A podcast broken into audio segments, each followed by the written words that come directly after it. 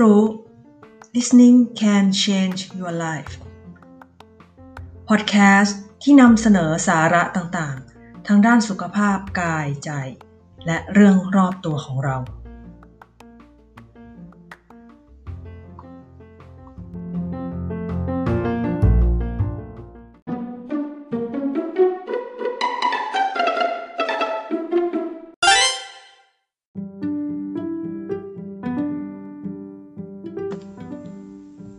สวัสดีค่ะคุณผู้ฟัง ฟังให้รู้กลับมาพูดคุยกับคุณผู้ฟังอีกแล้วนะคะ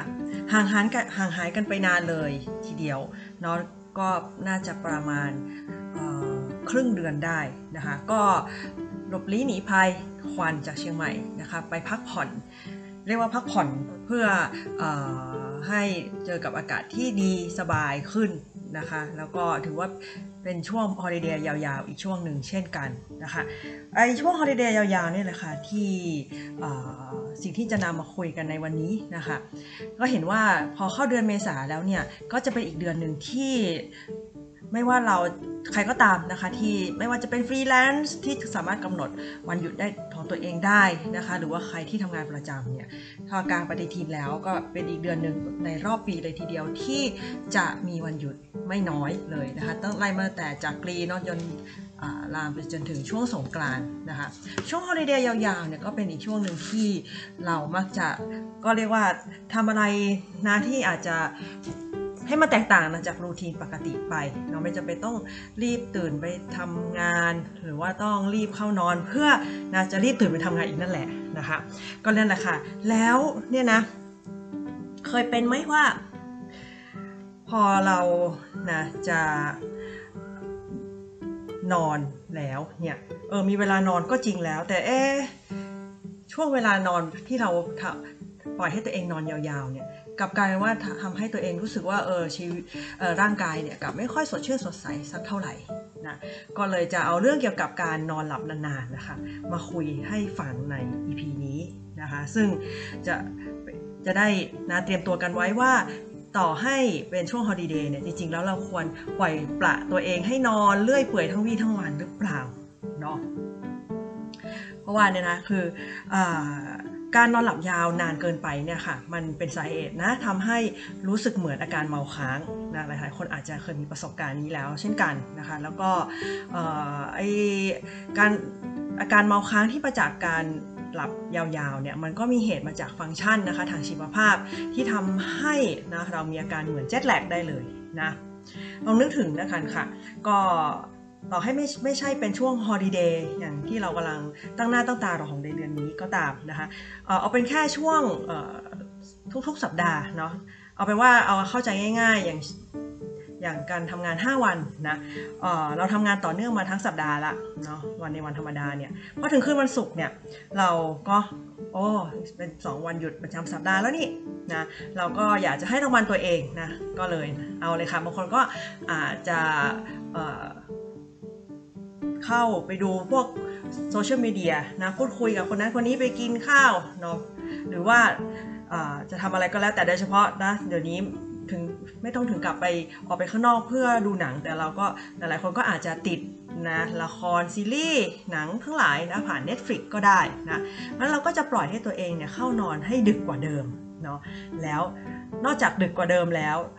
เนาะตอนเช้า อาจจะไม่เช้าเลยก็ได้ ก็จะปล่อยให้ตัวเองนอนตื่นสายไปด้วยนะ แต่พออลืมตาขึ้นมานะในสายสายของวันถัดมาเนี่ยหรือบางคนก็ไม่เรียกว่าสายเรียกว่าบ่ายยันบ่ายไปเลยเนี่ยเนาะลืมตาขึ้นมาจากแสงสว่างที่มันมากระทบดวงตานะเเคยไหมค่าที่รู้สึกว่า เออ หลับมาตั้งนาวยาวนานขนาดนี้เนี่ย แต่ อตื่นลืมตาว่าพอขยับตัวปุ๊บรู้สึกเลยว่าแขนขาเนี่ยมันหนักอึ้งเหมือนเราถูกถ่วงด้วยถุงทรายเนาะแล้วก็สมองก็นะรู้สึกมันยังตื้อๆนะแล้วก็มีอาการปวดมึนศีรษะด้วยนะ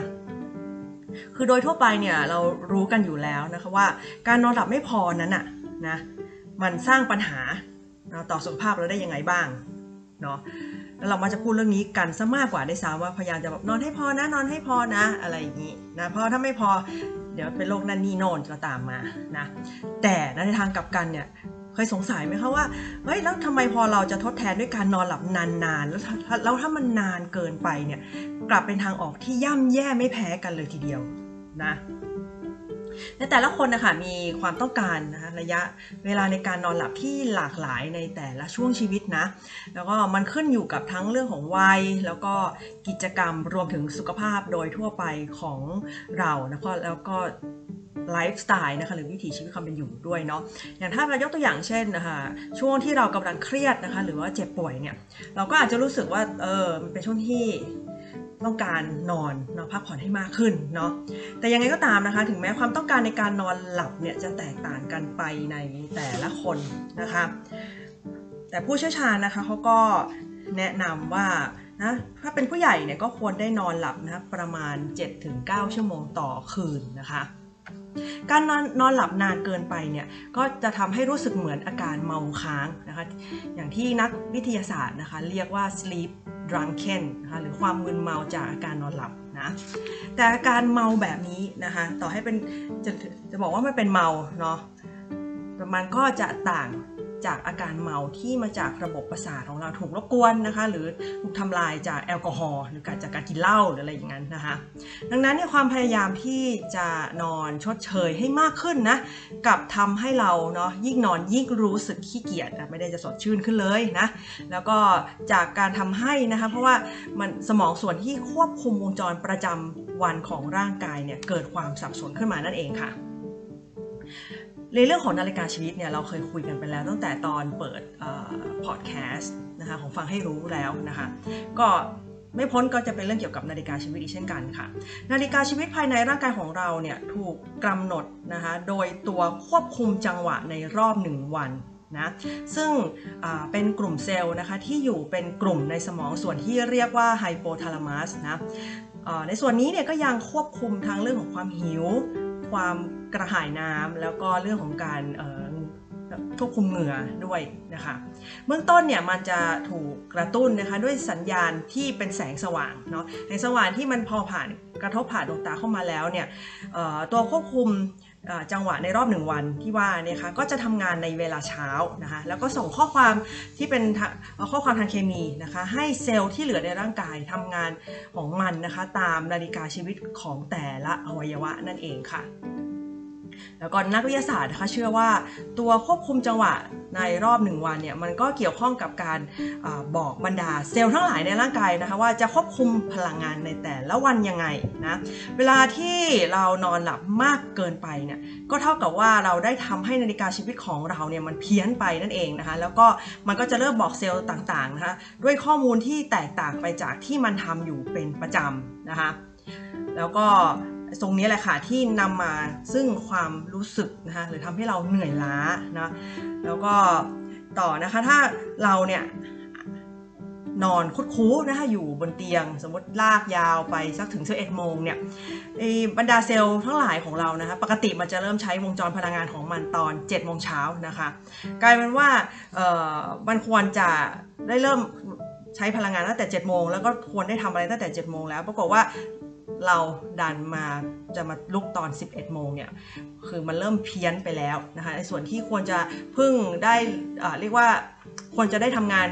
ก่อนหน้านี้ไปแล้วก็ไม่ได้ทำอย่างเต็มที่ แล้วช่วง 11 โมงก็เป็นช่วงเวลาของกลุ่มพวกเยวะนะส่วนอื่นๆที่จะต้องทำงานก็ก็อาจจะงงๆว่าเออนี่ฉันก็ร่างกายก็รู้สึกยังเพิ่งตื่น แต่ตรงนี้ก็ต้องทำงานและตามนาฬิกาของมันอะไรอย่างเงี้ยมันก็เลยให้นึกถึงว่ามันจะคล้ายคลึงกับอาการเจ็ตแลกอะ นะเวลาที่ควรทำแล้วแต่ว่ามันเราดันยังต้องตื่นหรือว่าอะไรที่เป็นช่วงเวลานอนก่อนไม่นอนอะไรเงี้ยร่างกายก็จะงงๆไปว่าเอฉันจะแอคทีฟให้ตื่นตัว หรือท่านจะควรจะพักผ่อนให้มันทำการฟื้นฟูดีอะไรอย่างนั้นนะ ทว่านะคะบอกว่าการนอนหลับนานเกินไปเนี่ยมันไม่ได้เเรียกว่าทำลายหรือพังนะคะเฉพาะสมมติว่าถ้าเรามีแผนที่จะออกไปทำอะไรตอนเช้าอย่างออกกำลังกายเนี่ยคือแผนเราไม่ใช่ไม่ใช่แค่แผนนี้จะพังเท่านั้นนะคะ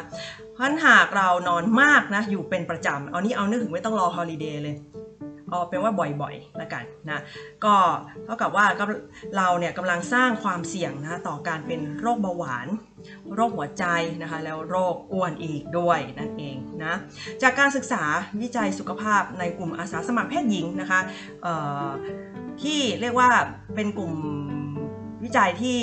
มีอาสาสมัครที่มีจำมีขนาดมากเป็นพิเศษเลยนะคะ โดยมหาวิทยาลัยฮาร์วาร์ดเนี่ย พบว่าคนที่นอนหลับ 9 ถึง 11 ชั่วโมงต่อคืนนะคะ มีการพัฒนาปัญหาความทรงจำนะคะ แล้วก็เหมือนจะพัฒนาโรคหัวใจได้มากกว่าคนที่นอน 8 ชั่วโมงต่อคืนเป็นประจำนะคะ แต่นะคะยังไงก็ตามเนี่ย ในกรณีของคนที่นอนหลับไม่พอเนี่ยนะ ก็ยังถือว่ามีความเสี่ยงมากกว่าอยู่ดีนะ ก็ใช่ว่าคือนอนนอนหลับมากก็ เกินไปก็ไม่ดีนะคะแต่ไม่นอนนอนไม่พอเลยเนี่ยก็ยิ่งแย่ไปกว่านั้นนะคะแล้วก็ยังมีการศึกษาอื่นๆอีกนะคะที่พบถึงความเชื่อมโยงของการนอนมากเกินไปนะต่อการเป็นโรคอื่นๆอีกนะก็จะมีทั้งโรคเบาหวาน โรคอ้วน แล้วก็ถ้าแย่ไปกว่านั้นก็คือ การเสียชีวิตก่อนวัยอันควรเลยทีเดียวนะนอกจากนี้เนี่ยยังมีอีกอาการหนึ่งนะก็คืออาการปวดหัว นะเป็นอาการทั่วไปนะที่หลาย ๆ คนคิดว่าที่คิดว่าน่าหลาย ๆ คนก็อาจจะเเคยมีประสบการณ์กันมาแล้วเนาะก็หลังจากนอนหลับไปนานๆนะหรือว่าเอาเงี้ยถ้าเป็นช่วงตอนบ่ายเนาะเอาแบบเกือบเย็นๆเลยแล้วกันแทนที่จะแนบเนาะนอนงีบสักครึ่งชั่วโมงนะไม่เกินกว่านั้นบางคนอาจจะแนบงีบยาวไป 2-3 ชั่วโมงเนี่ยก็ออกอาการมาเป็น ปวดหัวเหมือนกันก็จะคล้าย ๆกันนะการนอนหลับมานานๆเนี่ยนักวิจัยเชื่อว่านะคะเนื่องจากผลกระทบจากการนอนหลับนานเกินไปเนี่ยมันมาจากการสื่อประสาทในสมอง สารสื่อประสาทมาจากสารสื่อประสาทในสมองนะคะโดยเฉพาะไอตัวที่เรียกว่าเซโรโทนินนะคะสารสื่อประสาทตัวนี้เนี่ยมันช่วยคงจังหวะนาฬิกาชีวิตของเรานะคะแล้วก็รูปแบบการนอนหลับตามธรรมชาติที่ร่างกายจะทำตามเพื่อหลับแล้วก็ตื่นขึ้นมา ในลักษณะที่แบบว่าเออถ้ามาตามนาฬิกาจริงๆก็จะรู้สึกว่าได้รับการพักผ่อนนะคะแล้วก็ได้ฟื้นฟูกระบวนการต่างๆ ของร่างกายเนาะ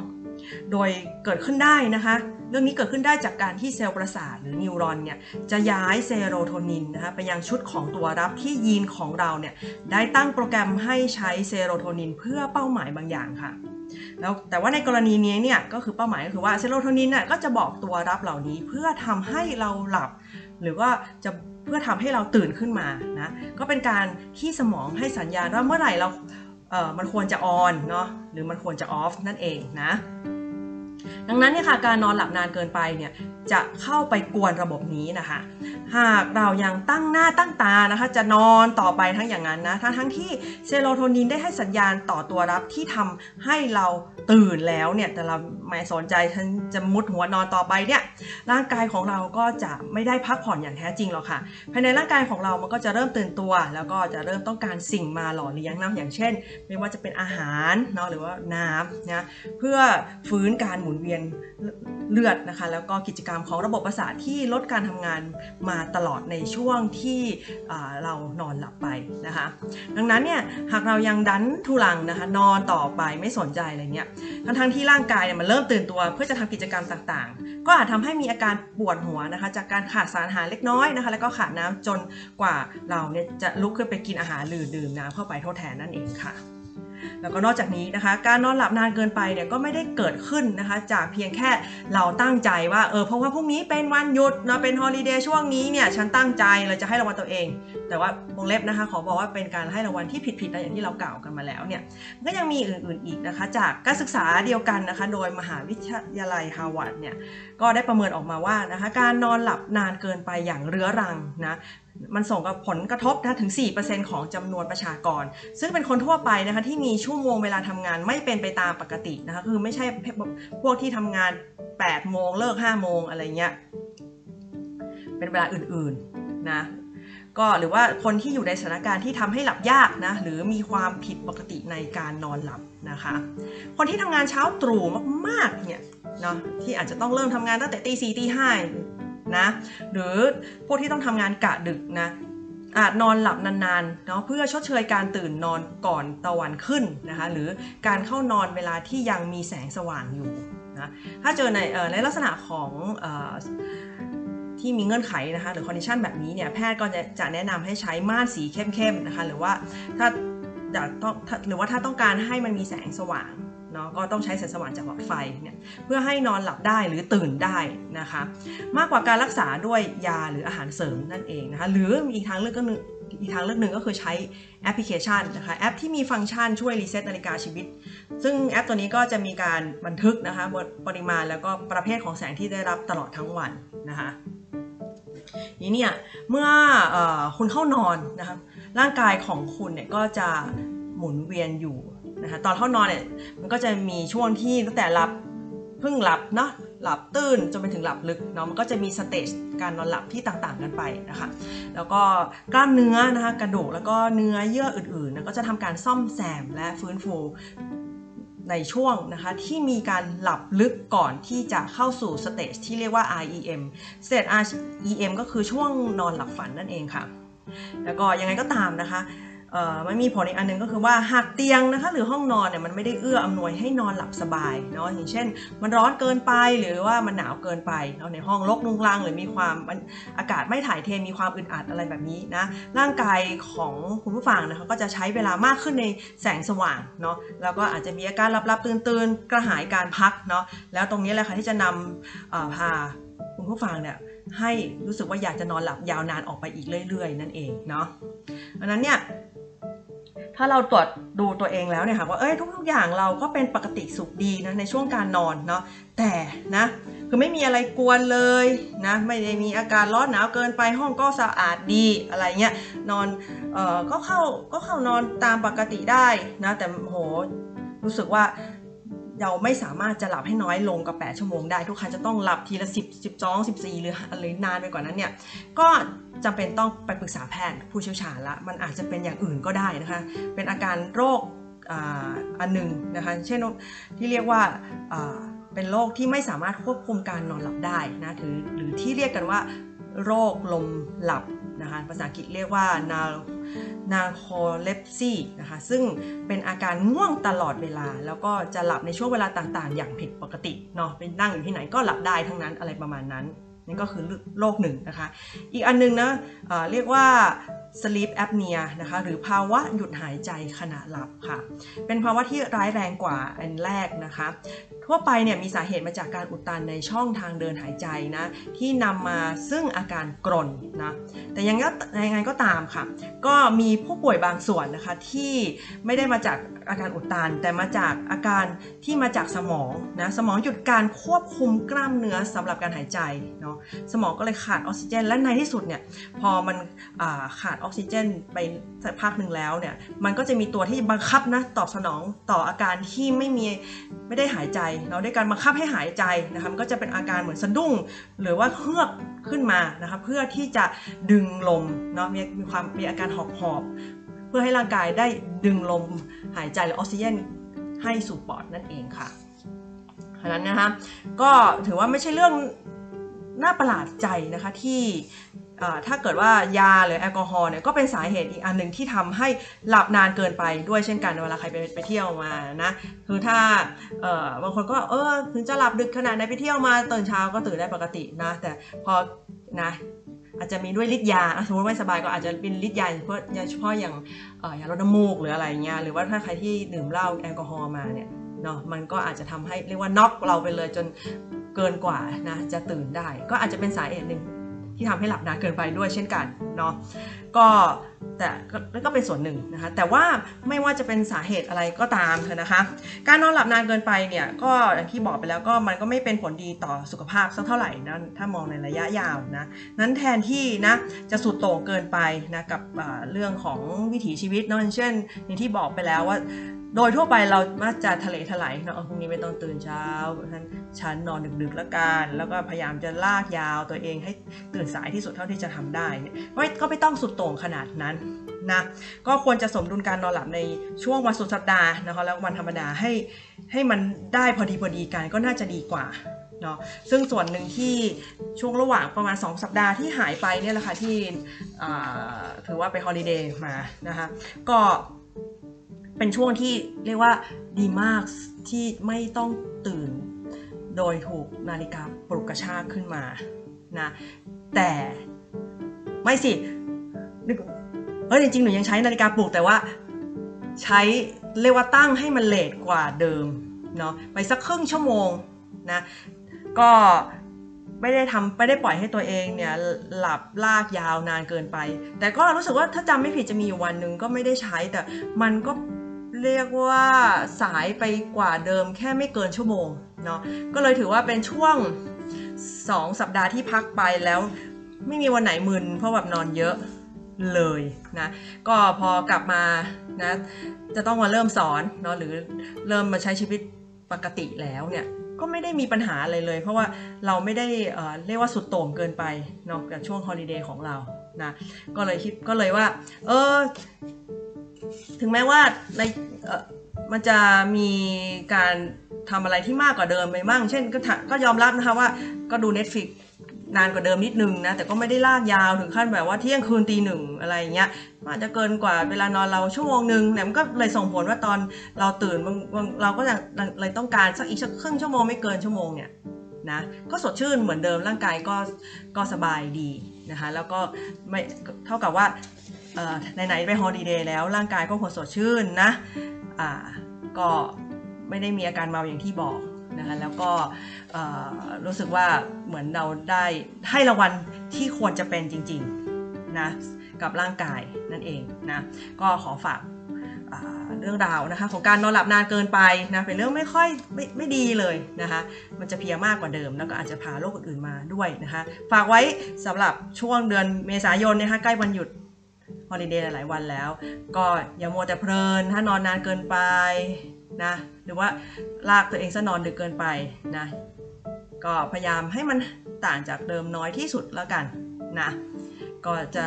สามารถกลับมาทำงานได้ปกติเนาะเพราะเราไม่ได้ฮอลิเดย์กันทั้งปีนะคะยังไงก็ต้องกลับมาทำงานเนาะหรือกลับมาใช้ชีวิตปกติด้วยนะก็ฝากไว้แค่นี้ค่ะ ไว้กลับมาพบกันใหม่นะคะ ในฟังให้รู้ใน EP หน้าค่ะ สวัสดีค่ะ